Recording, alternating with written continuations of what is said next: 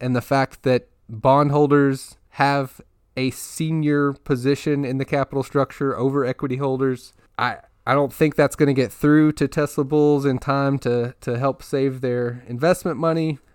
The Tesla Q podcast is for informational purposes only and is not intended for and should not be used as financial, investment, or trading advice. Research associated with fiscal decisions should be conducted elsewhere. The host of the show possesses no license or credentials to warrant accepting advice based on what is heard on the Tesla Q podcast. Additionally, even though the host and guests may hold positions in companies discussed on the show, they don't have insights into the next time step of the simulation.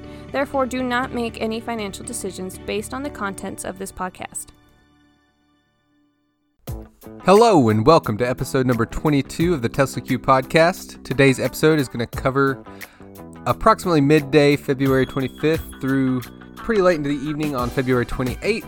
As always, if you'd like to contribute to the podcast, you can go to the Square Cash app and search for Tesla Q Podcast. That's TSLAQ Podcast, or go to cash.me slash Tesla Q Podcast. Sorry, debit card only. I still need to get on the ball and set up a Patreon account. Also, if you want some Shorty merchandise, go to the Shorty store. That's at evacuationboy.com. Really quick uh, review. In episode 21, we left off talking about purchase obligations and the confidential treatment orders that were filed on February 25th for Tesla's 10K exhibits. A couple of those were related to Panasonic and Tesla's contracts with Panasonic and purchase obligations. So picking up from there, there's a there was a little bit of speculation during the day on Monday, February 25th, that Elon Musk's 500,000 guidance might have been somewhat related to their purchase obligations with Panasonic. That, of course, is just speculation, nothing known on that. Same day, Monday, February 25th, Elon Musk had two different tweets. One said, Fate loves irony, frankly, too much. And another one said that meetings are a valuable use of time, which I imagine was sarcastic and that one included a meme with several pigeons that were looking into a mirror. This, of course, was the same day as the SEC contempt request came out, so not clear if his meeting was about him finding out that the SEC was attempting to file him in, in contempt, find him in contempt, or whether it might have been related to the $35,000 Model 3 that was revealed later in the week on Thursday. My thought is that the Model 3 reveal was possibly a response to the SEC contempt news. Either that or simply that their demand had fully dried up for the higher sales price Model 3s. It is most likely one of those two situations. Same day, Monday, February 25th, there was news uh, from the local news down in South Florida that the Model S that was involved in the Davie crash reignited three separate times after being towed, or at least after it was initially uh, extinguished. So, just a slight little piece of news. Also, same day, got a new top contribution to the podcast, and that was from a Tesla Q mom. So, she actually beat out uh, someone who I believe manages something around a billion dollars of money. So, go Tesla Q moms. Any other moms out there, get on the Cash App, or if you can't give through that method, get in touch with me some other way. Big news of that Monday, February 25th, was the SEC contempt request, of course. That's been covered in great depth elsewhere. Uh, I'm actually recording this on Monday, March 11th, which is the day that Elon Musk's response to that contempt request had to be filed. So that'll be all over the news. I have no special insights into that, nothing particular to add. So we'll move on to February 26th, which was a Tuesday. That's the day that I released the interview with Ed McCabe as episode number 20. Also on that day, there was a really good article from Ed Niedermeyer that talked about how Tesla has basically become all about Elon Musk and is basically fully wrapped up in Elon Musk as a person. Uh, Ber- Bertel Schmidt called it Ed's leitmotif which is basically a recurrent theme throughout a literary work, which Ed has written a book about Tesla recently, and apparently that's the the main theme that goes throughout the book. I look forward to reading it once it's available. I must have been busy that day because I didn't ha- I don't have any other notable tweets from that day written down in my notes. But moving on to Wednesday, February 27th, which was actually late, late at night on Tuesday, depending on how you you classify it. But uh, that's when Elon Musk changed his Twitter name to Elon Tusk and tweeted that there would be some Tesla news coming out on Thursday at 2 p.m., which was California time, so 5 p.m. Eastern time. Uh, the share price melted up throughout the day on Wednesday, the 27th, and into Thursday, the 28th. Another piece of news from that same Wednesday, the 27th, the Chicago Boring Tunnel project seemed to be possibly dead because neither mayoral candidate was on board with it. Another possibility is that maybe Antonio Gracias has simply lost some some political power within Chicago. Uh, it it was noted on Tesla Q Twitter that both Antonio Gracias and Elon Musk had donated money to Rahm Emanuel's campaign at different times. He's the I think he's still the current mayor of Chicago. Same day, Wednesday, the 27th, Tesla Charts posted a thread that had a little bit of an accident reconstruction of the Davie crash. He tagged the NHTSA and NTSB accounts in that thread. He posted it at 10:42 a.m. that day. So if you want to search for it, uh, the easiest way would be to search for Tesla charts and Davie, and you should be able to find it pretty easily on Twitter. As part of a response to that thread, another Twitter user, uh, is Tesla worth zero, is the Twitter handle, posted some instructions on how to make a submission to the NHTSA's Office of Inspector General to help encourage them to actually investigate the crash. I saw that several people on Twitter made submissions to that that day, and later in the week, which is past the the last of my notes for this particular episode, it was announced that that crash and the subsequent crash are both being investigated. There were there was a report shortly after that crash that the NHTSA would not be investigating it, which was part of what prompted Tesla Charts to to make that thread. Same day, there were some photos.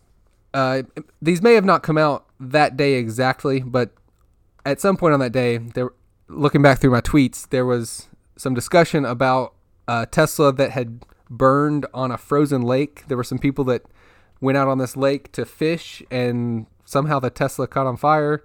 And the pictures were, were pretty incredible of that. Thursday, February 28th, there was an article in the LA Times by Michael Hiltzik that basically stated that any Tesla equity holders that are still holding at this point, if they get harmed, it's basically their own fault because there have been red flag after red flag about Tesla and about Elon Musk and all the the dangers of holding this equity. My thought is still that that so many of the Tesla bulls don't truly understand how a capital structure works and the fact that bondholders have a senior position in the capital structure over equity holders. I I don't think that's going to get through to Tesla bulls in time to, to help save their investment money, but they should have become more educated in advance, I guess is all I can say. Same day, Thursday the 28th, Quoth the Raven Research, who has an excellent podcast, tweeted out that Tesla's share price was up $36 per share from the time of Monday's, which was Monday, February 25th, the announcement that the SEC was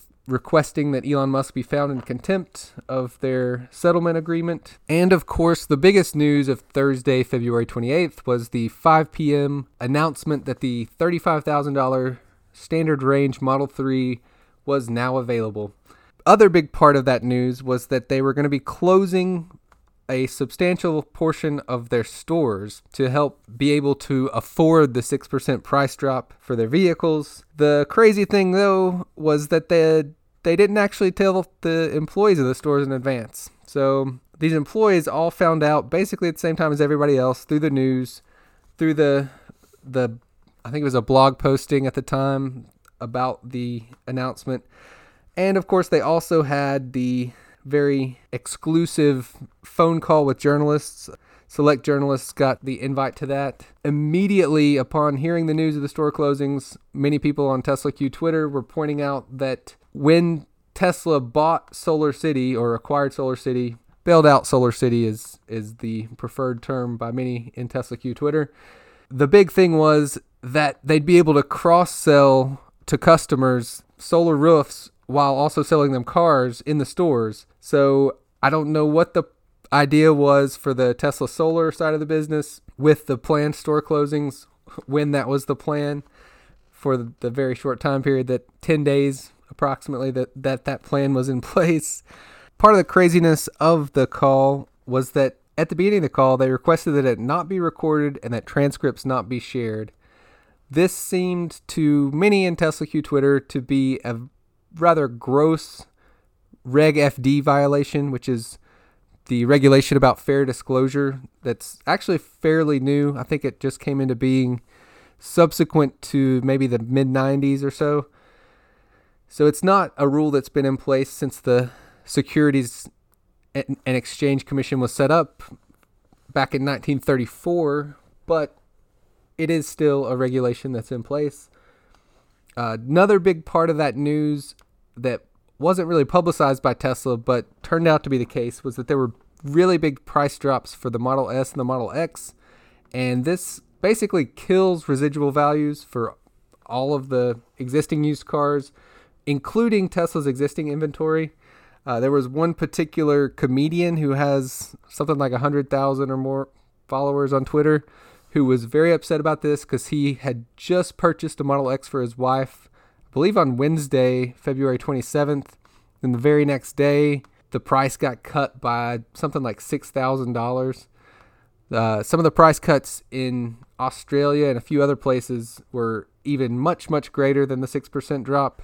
So I'm sure that Chris Titus wasn't the only upset customer, but he was maybe the most vocal. The fact that the salespeople had no idea in advance that the stores were going to be closing is pretty pretty crazy. It also seems that Tesla didn't consider the leases for their stores. There was a Wall Street Journal article this past week, uh, the first week of March, that discussed that, which may or may not have contributed to the reversal of the store closure decision, or partial reversal at least. Another item with the the exclusive phone call there was a Tesla Q Twitter user who was able to get his hands on a recording and actually made a transcript and made the transcript available well before Tesla made the actual audio available on their website. So that was a fun thing. That was Paul Huettner, who's also been keeping track of the Tesla executive departures. And from his transcript, we learned that there were many questions that Elon Musk refused to answer. One in particular was about margins and several other topics that he said weren't part of that call. Uh, he continued to be kind of all over the map about the 2019 production guidance, which may or may not relate to the purchase obligations for Panasonic, and or may also relate to setting up a retroactive defense for for the SEC's contempt findings against him. And a, a very poignant tweet from Linette Lopez on the night of February 28th was, and this is her tweet I've never thrown a football, but I know what a Hail Mary looks like. And another item that came up the same night was that several people pulled up a tweet from the Tesla Twitter account from December 10th that announced that 11 new stores were going to be opening. So that was fun. And same night is when I finally got my initial shorty merchandise and I tweeted a picture of it.